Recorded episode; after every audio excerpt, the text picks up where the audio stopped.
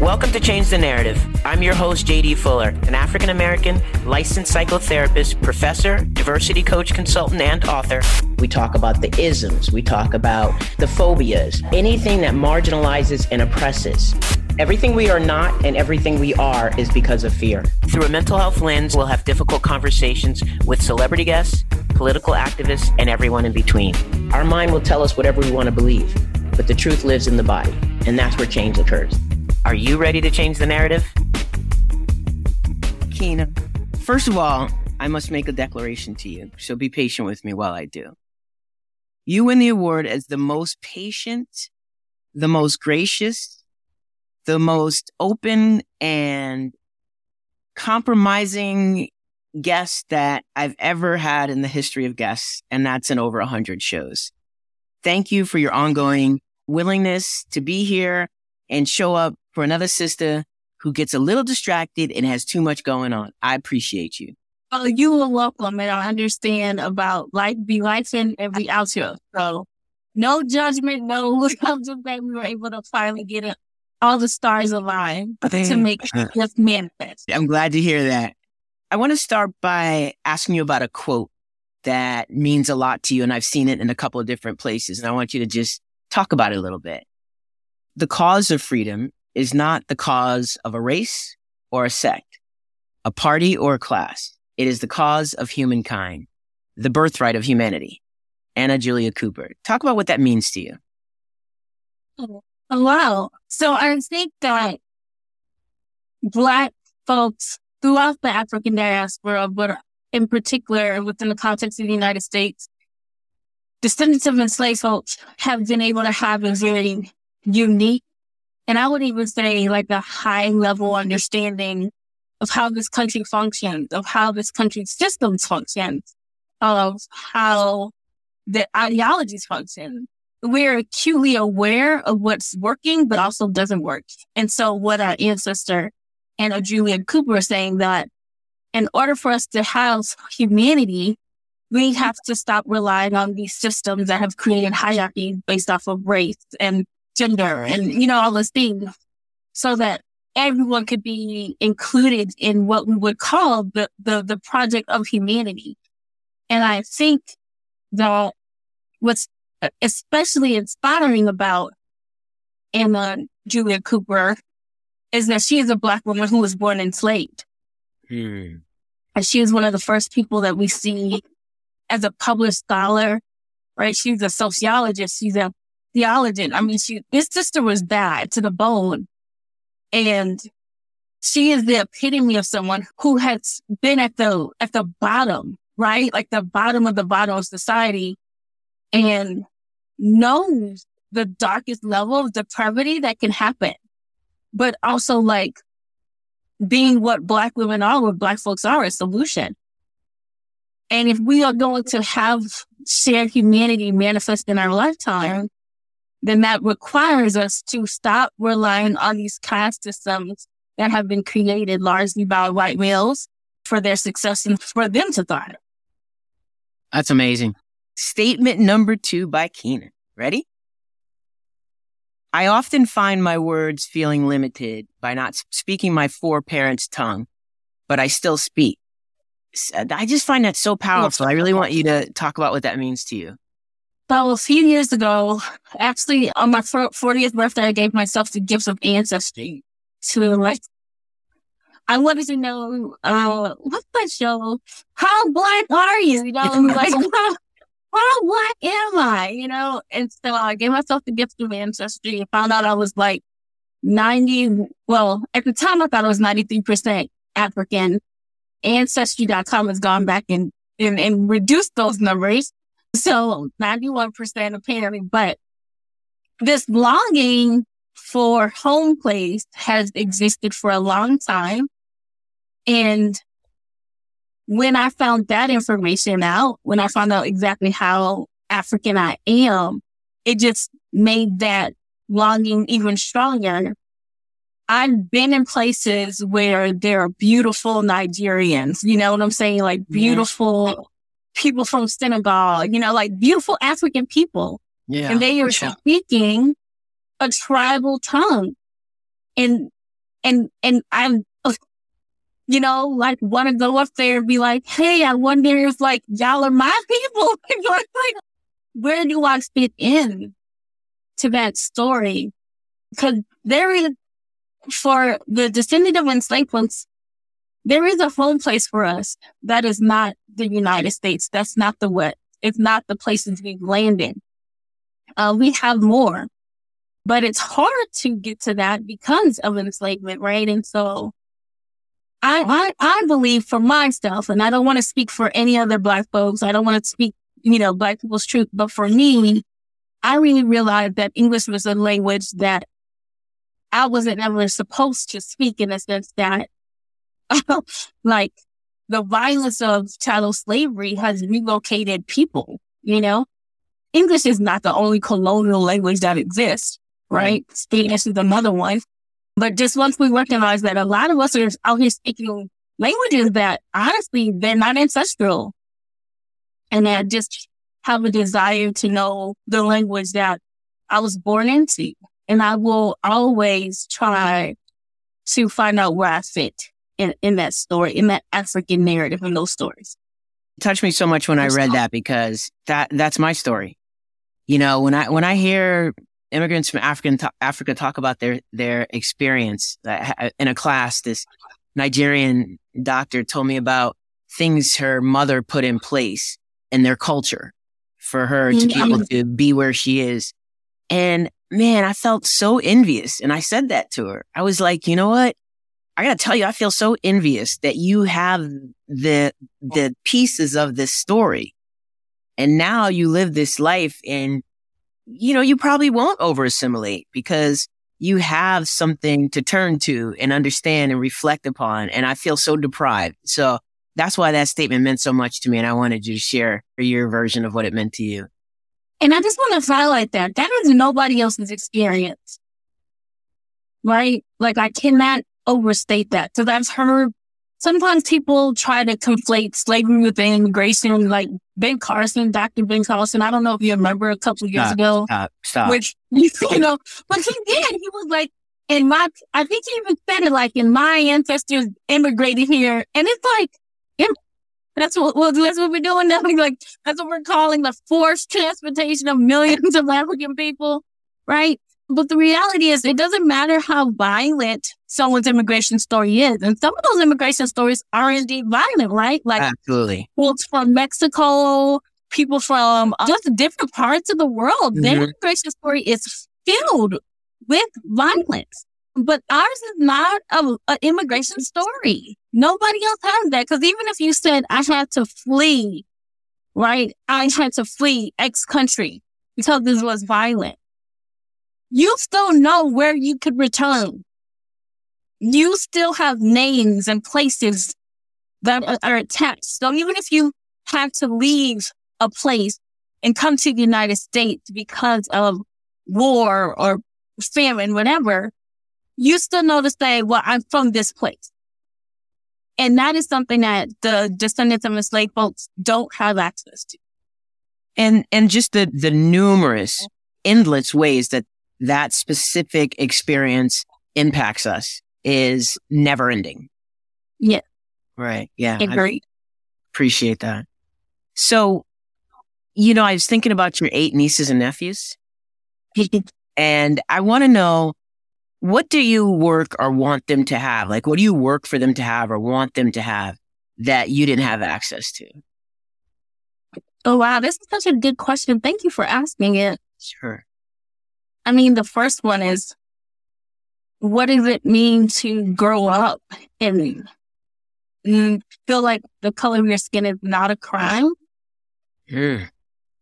Right? Like, just like, mm. what, what's the, I woke up like this. Mm-hmm. You know, you know, like to feel like however you wake up as a black person, it's okay. And it is only recently, actually, going to Jamaica where I was like, oh, this is what it feels like to walk around in skin that's not a crime. You know what I'm saying? Yes. And that was because Jamaica is like, I don't know the numbers, but it's a black, it's blackity black country.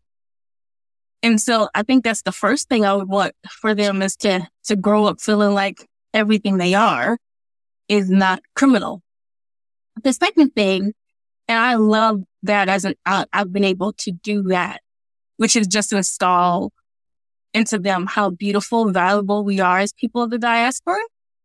With all my nieces, uh, especially uh, like my nieces, I do this. I do this with my nephews too, but I'm just saying like, your skin is beautiful, your lips is beautiful, your hair is beautiful. You know what I'm saying? Cause no one told me that growing up. And I think my family, I mean, just maybe assumed that we felt pride, but really making it super clear that everything we are is beautiful, that black people are a solution, that we're not a problem. And then the last thing, the third thing I would say I want my nieces and my nibblings to grow up with is feeling like they're on their best days. They are still excellent. Mm. You know, I am vehemently opposed to the concept of black excellence. You will not hear me say, well, let me just say this, deliver kingdom, because it took a while for me to get there. So maybe 15 years ago I said it, but this, not, not today, right? you will never hear me tell a black person, you know, you got to work 10 times harder. Do 2%. The days of us having to do 10% harder, work 300%, I, I, I, I am black liberation to me is also black mediocrity. Love it. I love it. You got some great lines, man. You've got some great lines. I mean, think about it. Like, what's it look like? You know, 400 years of us just, what you doing? Chilling? Are you like selling nothing? So that's the third thing. I'm never going to tell them, like, you got to work 10 times harder. No. That is the message I grew up with. You got to wear. I, oh, I get, you know. I mean, that, that, that was, I'm here with you. I call it the, the, I call that the legacy of Huxtable. Oh, right? Okay, say more. Because if you grew up in the 80s and in the 90s, like for me, I'm a, I'm a cusper, right? Like I mm. claim Generation X real, real heavy. Uh, but I acknowledge that I'm on the cusp where X meets millennial, right? You know, don't call me a geriatric though. It makes me well. Watch my watch my hand go up, Kina. Yeah, well, I don't claim that thing. You go ahead if you want to.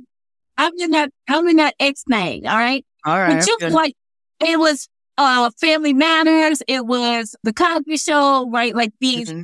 there's this era of pop culture where black people are finally suburbanites, right? Like we finally live in nice neighborhood. You get what I'm saying? And looking back at it, you can say, oh, that programming was also encoding assimilation scripts inside of us, right? Like, let's just keep it a buck. Did you ever watch the Cosby Show? Mm-hmm. JD, did you watch it? Of course. Would you ever see Claire with a hair button on? now, come on. Now, we already know. You don't that you don't achieve that look. It don't matter how good your hair is. Without clear, come on, where's your, where's your bonnet? Right. None of them got no scarves on. What? No ring caps there. Okay, that's unrealistic. But we couldn't be fully black on the Cosby Show, right? Because we mm-hmm. this this is assimilated black. This is suburbanite black, right? Mm-hmm. And so I think that the legacy of like assimilate, assimilate, be likable, be likable, work harder, work harder. Prove to them you're deserving of safety and well-being and rest. Right? Well, has it worked? That's the question we need to ask ourselves. Has it worked? No, and, and I get that. I just want to, I want to have you dig into that a little bit deeper and talk about how that plays out in white spaces. Cause they're used to seeing us running twice as fast and working 10 times harder. So how does that play out? How does that, you know, uh, I'm, I'm black working. excellence and that's working 10 times harder? Mm-hmm. I mean, that's, that's the narrative that we've been handed. You have to reach well, one excellence. of them, I, yeah, well, one of them I can immediately say, and I'm saying this from my, like, as a, like, diversity, equity, inclusion consultant, is this concept called pet to threat and you'll have to excuse me. Maybe in the show notes, you can name the person it's coined after. It was a brilliant black woman whose name escapes me right now who coined that term. But really, it's about what happens when you're so great at work that eventually people start being intimidated by you. And then before you know it, they're going to try to push you off the door because you're seen as a threat now, right? So that's the first thing that comes to mind. You're doing, t- you're working 10 times harder, right? And initially your, your, your, your boss, your manager, your team lead, they're excited because they're the reason why you came, right? So they're like, yes, you're making us all look good. but then, but then things get a little fuzzy because they're like, wait, you, you're getting promoted? Wait, you, are you get, wait, you're getting more money? Wait, could you take my job? Yeah, I can take your job. What? You got this uh, because Sally Van Hal here. I got this job because I had 10 degrees, wrote five different grants. I'm better than you are. So that's the first thing. The second thing, there's emotional cost involved in operating in this labor condition in this labor force for anybody. So it doesn't even matter what your racial or ethnic identity. If you are working in the United States right now, whether you're working at the bank, whether you're teaching school, whether you're a nurse, the labor conditions are fraught. They're taxing for everybody. But the more vulnerable you are, the more you wear the cost of it, the burden of it, right? And so I think that given the kind of conditions of how work, contemporary work functions, when you're showing up and you're the first one there and the last one to leave, your body's going to reckon with that. The stress of it, right? The sleeplessness. We have reporting from the Centers of Disease Control and Prevention, and I cited that on purpose so people could know I'm not making stuff up. That says that black, all Americans have been experiencing poor sleep in the last couple of years. But you want to guess which Americans are getting the worst sleep? Oh, and then there's a mountain of different physical and mental health concerns that come up when people are getting rest, right? So you working 10 times harder, you leaving the office every, you know what I'm saying, later than everybody else. There's a physical and mental cost to your body from that. It's not a sustainable project. And this idea of, of lazy, man, drives me crazy when people use lazy. There's nothing lazy about our people. First of all, this is probably the only millennial thing about me. Show me the receipt. How do you fix your face to say that about the people who built the Capitol not once for free, but twice? Who built the infrastructure with the exception of some other groups of folks, right? Of the country who make up a greater majority of the, the labor force per capita. It don't even make sense. But let's just say that was the case. Let's just say we go to work and we don't do the job and stuff like that. Again, my energy here is 400 years. Give me 400 years of us not doing. I don't know if I can cuss on your podcast or not. Yeah, that's the way. Of us not doing shit. You get what I'm saying? So, like, not that that is true. Right. But if it were, what's the problem? Right. That's solid. You know, I used to be what I like to call a respectable Negro. Thank the Lord for deliverance. But in my most respectable Negro days, that was me like, oh my gosh, get out job. Get uh, out. Look at them in the store with the food stamps. That, I ain't talking about something I heard. I'm telling you about somebody I was. Right? And now I look back, obviously I'm so glad that that's not my positionality anymore, but it doesn't make sense. Like I'm critiquing people who are on welfare, who have, you know, stake in their grocery carts. But I wasn't giving any of that energy to the corporate welfare abusers that have been existing for all times in this country. If there is anyone who should be sitting up there with lobster steak in a grocery cart, it should be the descendants of enslaved people who have never received reparations for building this place for free. Hmm. Back up off me. So my energy is you gonna get what I bring to the table and be happy about it. Mm-hmm. Period. Yeah. And also, because you, you really hit something here. Like it's incongruent with the history. Like make it make sense that we, the descendants of enslaved people are the people who came up with grind culture, no days off. How does that make sense when our ancestors literally couldn't take days off? And if I am to be my ancestors' wildest dreams, why would I be sitting here doing something that they would have wished they could have done? Like, I don't know, take a nap. You are great. I really, really love it. I just love it. I could listen to you for a long time. Let me tell you that much. Okay. I want to reflect on that a little bit before I go to the next question. So you have this culture that we're creating where you're getting what I, what I bring to the table. I'm, I'm no longer trying to do all that I've done before. But white bodies will see that shit and white supremacy will see that shit. How do people not lose their jobs? You know, I'm going to not answer your question, but I'm going to make an attempt anyway. Okay. I can no longer afford to collude with whiteness and supremacy culture because everyone loses in it. Whiteness doesn't concede anything. And as we can see, it's parasitical. It will devour its own. So for me, and this is my truth, it doesn't have to be anybody else's, but the cost of colluding with whiteness is too high. It's too high. Oh, you answered that question all right. Yes, you did. Additionally, if I may just add a piece to that, you lose or you lose. That's yeah. You know, if you lose a job, you get another job and you, and, and, and you're going to find the job that's going to respect what you're bringing to the table. We, that is a part in our lives where hopefully we stop living in such fear, that little part, you know, that if we have the qualifications, yeah. we continue to show up, we're going to find our place. And I want to give a very weird metaphor here, but it might resonate with some people. I am a single straight woman. So cue the sad music. Okay. it's like add that to the sound effect. You know, like so sad.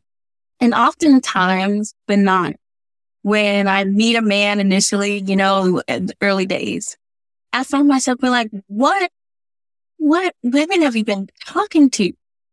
Like, who have you been in association with?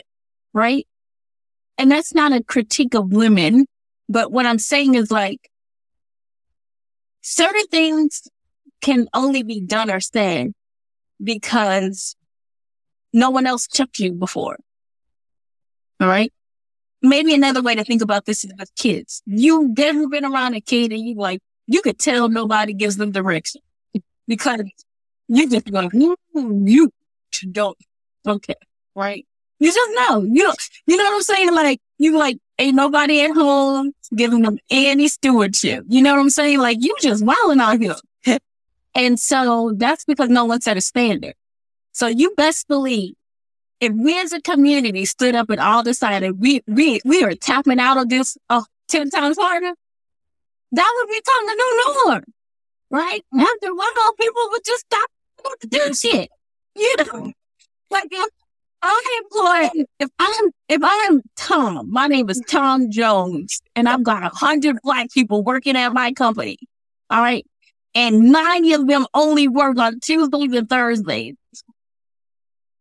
Guess what? The 10 not work on Friday. He, he don't know they just start working on Tuesday Thursday because the other 90 created a precedent.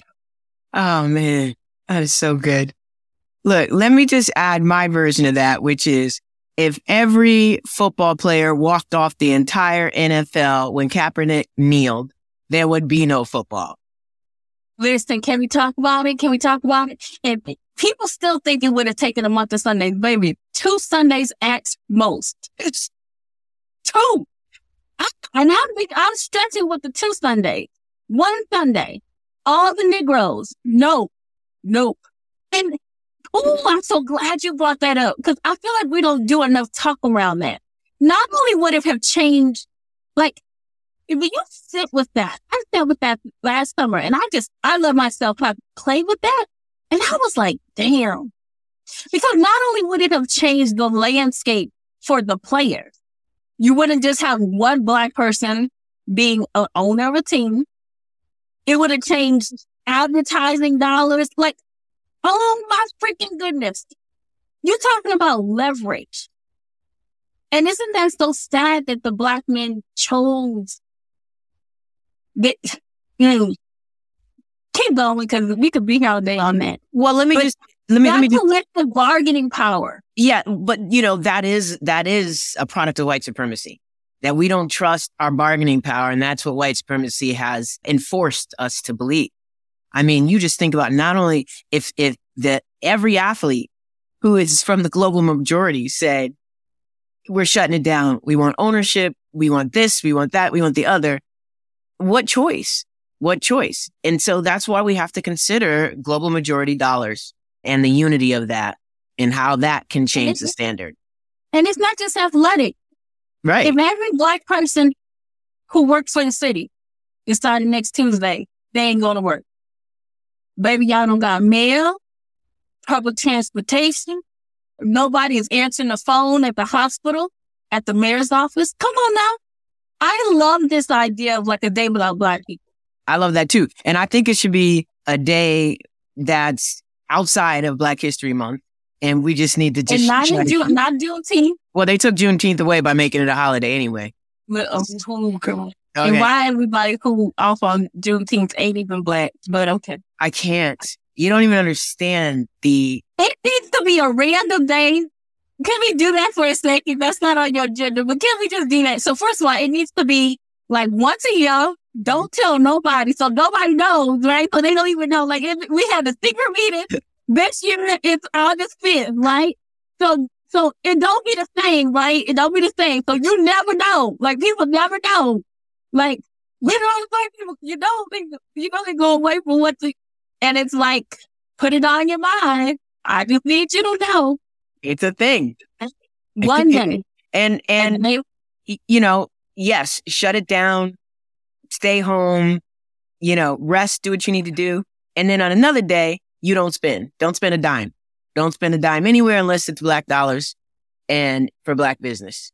and on that day where we all like take a day off, like a day without black people, I like to think that we, we doing Frankie Beverly style barbecues. You know what I'm saying? Cause that's what else would we be doing? We, none of us working today. No invitation. Let everybody in. Oh, I feel like that. So it, it doesn't matter if it's your partner or your best friend or your pastor who's not black. If you're not diasporic, all right. Now we don't care how you in the diaspora, but if you're not diasporic, you can't come to the barbecue, and that Yeah. needs to be okay. yes. So your wife is white. She needs to be okay with the fact that hey, once a year, you know, my partner goes to the black folks stuff, and I got to be okay with that. That's a true, true interracial relationship. That's, that's when I do therapy with or, or couples work with interracial couples. That's what I'm talking about. That's what I'm talking about. Right.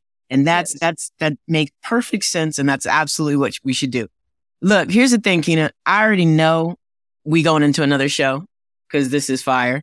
So I'm going to sign off for a minute and we're going to close this segment and we're going to get back and talk about one more quote and then your business and, and give mm-hmm. that all the props. Okay. All right. Do you let- want me to stay on the call? yeah, yeah. or- Just, just, Okay. just stay here. All right. So mm-hmm. that's the show for today. And, uh, we're going to see you next time with more Kina. So um, I'm going to have you put your handles in there so people can find you to hear more. Yes. But first I want to say, you know, you're amazing. I appreciate your work. I follow you. I track what you do. I, I just feel so engaged and so, uh, enthusiastic and less discouraged, uh, knowing a sister like you is out there doing what you do. So Thank, you so much. Thank you. Thank you for honoring me by inviting me and thinking that I had something valuable to share with your listeners. Absolutely. So give your handles, please. I got Cynthia Lembrino. I know. No, dude. well, give the main one where they can find the other ones. You got a Linktree?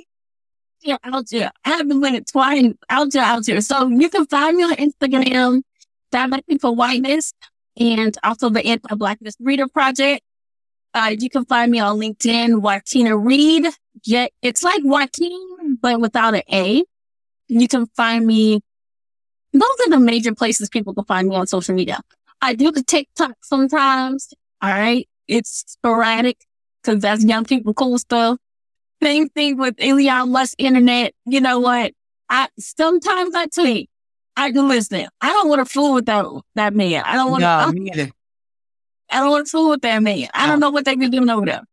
So, and then in terms, I have two websites. So if you want to do business with me, J Reed Consulting LLC.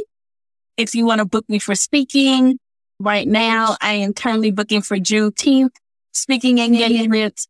And so you can find me at joquinareed.com. J O Q U I N A R E E D. Sis, thank you for this time together, sharing this space, your knowledge. I appreciate you really very much. So I'm, I'm glad you're in the world doing what you do. Thank you. Yeah. And if I said anything that pissed people off, come find Kina. Don't find JD. Um, hey, hey, we sisters. They can find both of us. I got you. Don't worry about it. I got you. All right. you. Thank you. Take care. Be well. I'll be in Bye. touch. Bye. Please be sure to like, subscribe, and follow wherever you get your podcasts. And also, leave us a review. Let us know what you think. Thank you for listening to Change the Narrative with JD Fuller.